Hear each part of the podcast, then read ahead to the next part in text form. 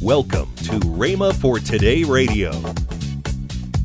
Then he said, Every person, every apostle that wrote letters to the church, every single time told them to do something about the devil. Now, why? Because they've got the authority to do it. Hallelujah. Resist the devil and he'll flee from you. James is writing to the church. We know he is because said, Is any sick among them? called for the elders of the church. The church, didn't he? All right, he said, Resist the devil, James 4 7, and he'll flee from you. You're listening to Rhema for Today with Ken and Lynette Hagin. Today we continue the classic series, The Believer's Authority by Kenneth E. Hagin. Stay tuned as we listen to this powerful, timeless teaching. Also, later in today's program, I'll give you the details on this month's special offer. Right now, here's Kenneth E. Hagin's classic message. Now, he is simply saying that believers will have authority over the devil. That's what he's saying. They'll break the power of the devil over their lives and over the lives of their loved ones. You see, you've got power and authority in your own household. You can't just go out promiscuously breaking the power of the devil over any and everybody's life because you don't have that authority. But you do have authority in your own life. You do have authority in your own household. Can you understand that? Now, they were to be free from the enemy because they will exercise authority over him.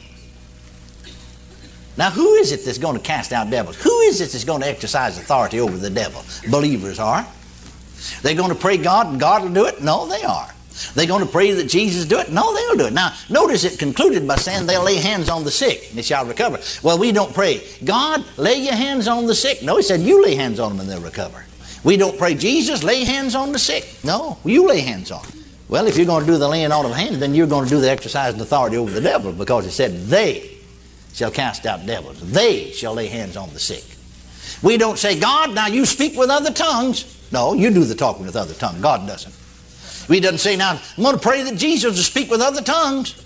Well, no, we don't pray that Jesus speak with other tongues. It said believers would speak with other tongues. Doesn't it? You do the talking, isn't that right? Well, then why would you pray that God would cast out devils then? When He said, You do the talking tongues, you do the laying on of hands, uh, and, and you do the speaking with tongues, and you do the casting out of devils. See what I mean? Not God, you do it. Not Jesus, you do it. Are you still out there? You're going home? Can't you see that? Can't you see that? Amen.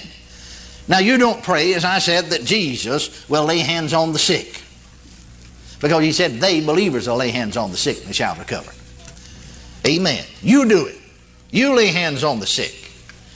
Because you see, you're exercising the authority that God gave you. He authorized you to lay hands on the sick. Hallelujah.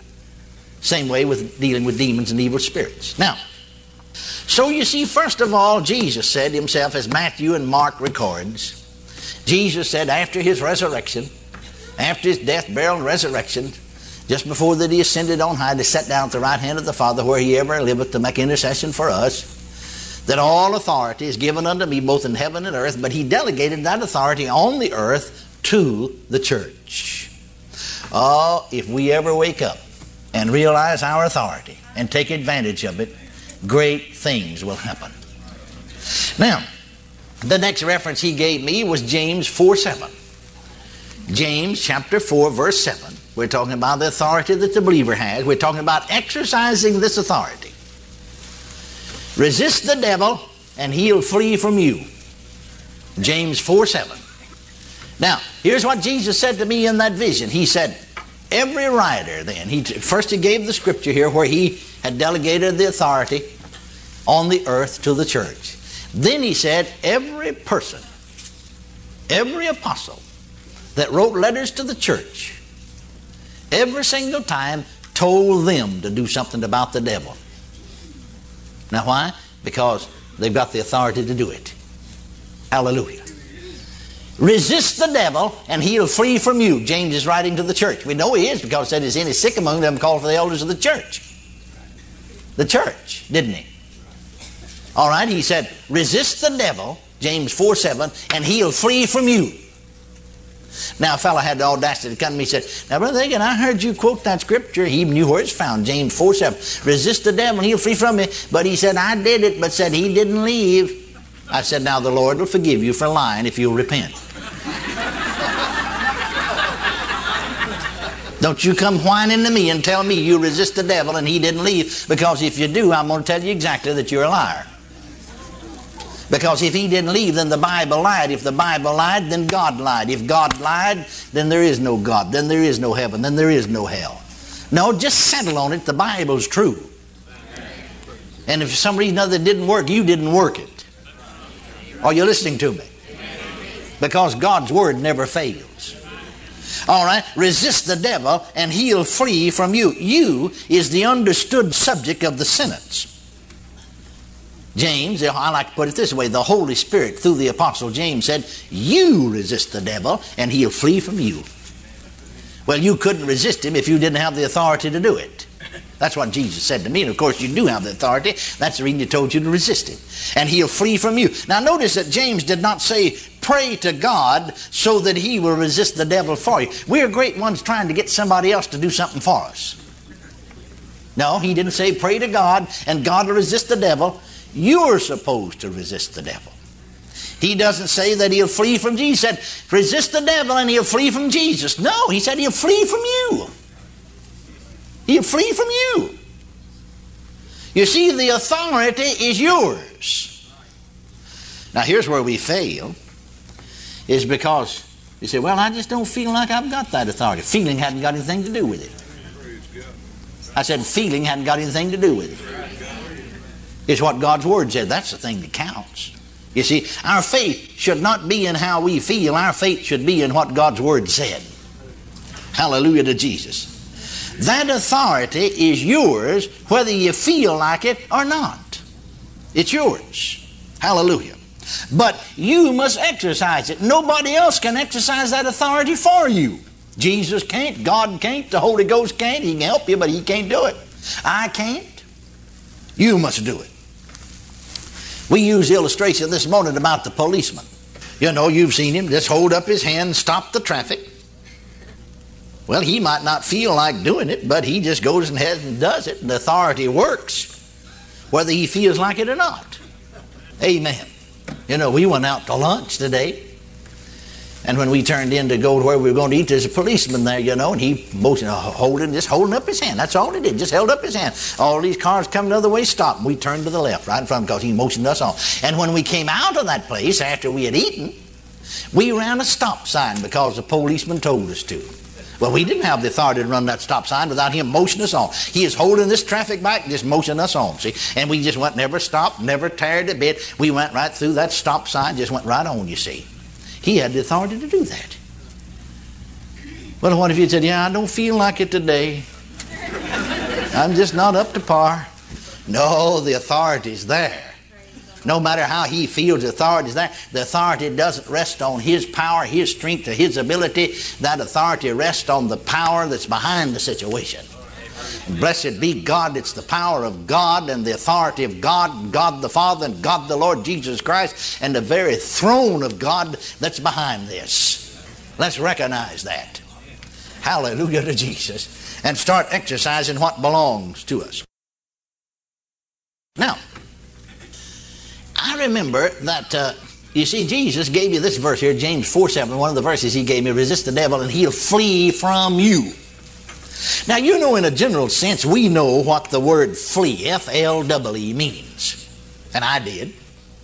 Yet, right on the other end, my spirit, on the inside of me, my spirit seemed to tell me that there was a significance to this word flee. And so I remember I, I began to look it up in different dictionaries. And finally, I found one of these great big old dictionaries about a foot thick. And I looked it up in it, and I finally found what I was looking for. I see how the Spirit was leading me.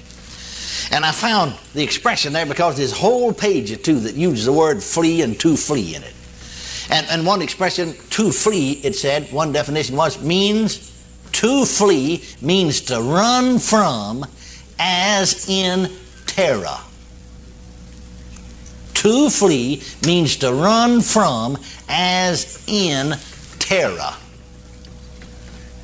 Then I understood why that spirit that I saw when I spoke to him and told him to hush, that he just fell down on the floor and began to shake and whimper and whine, you know, just like a whipped pup.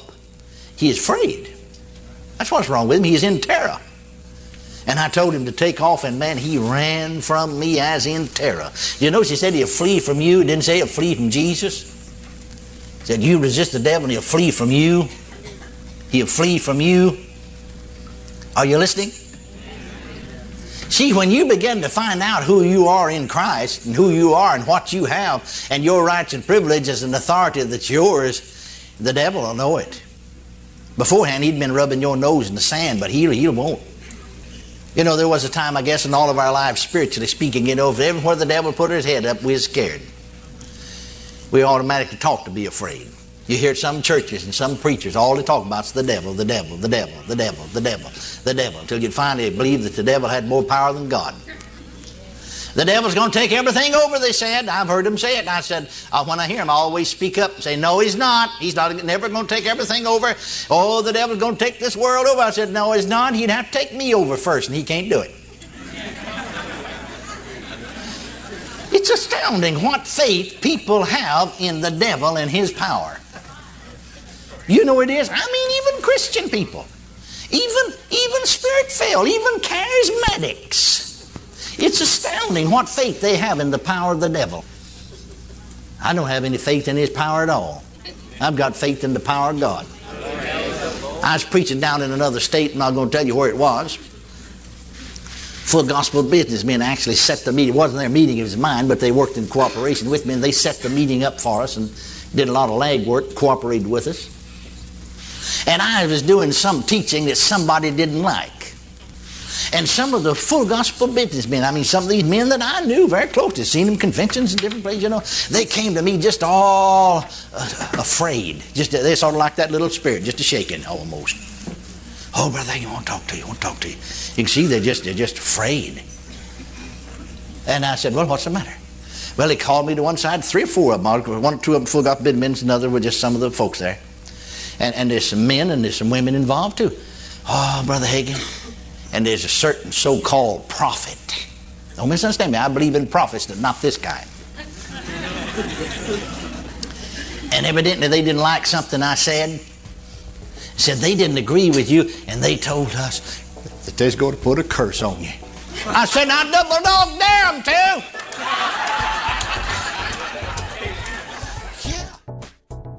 You're listening to Rhema for Today with Ken and Lynette Hagin. If you'd like to find more life changing resources, then visit rhema.org. That's R H E M A dot O R G. Right now, I want to tell you about this month's special offer the Believer's Authority Curriculum. In this package, there is the Believer's Authority Study Book, the four CDs, The Believer's Authority, the CD set, Reigning in Life as a King, and the book, The Believer's Authority Legacy Edition by Kenneth E. Hagin. All this for the special price of $59.95. This is over $25 off the retail price. Call toll free 1 888 Faith 99. Again, call toll free 1 888 Faith 99. You can also order online at rhema.org. That's R H E M A dot O R G. rhema.org. Or if you prefer to write to Kenneth Hagin Ministries, our address is P.O. Box 50126, Tulsa, Oklahoma 74150. We always love to hear from our listeners, so write in or email us today and become a part of Rhema for Today. Now, let's join Ken and Lynette Hagin camp meeting 2015, July the 19th through the 24th. So come and just have a refreshing time in the Lord. Tomorrow, more from Reverend Hagin on our authority as believers. That's tomorrow on Rhema for Today with Ken and Lynette Hagin.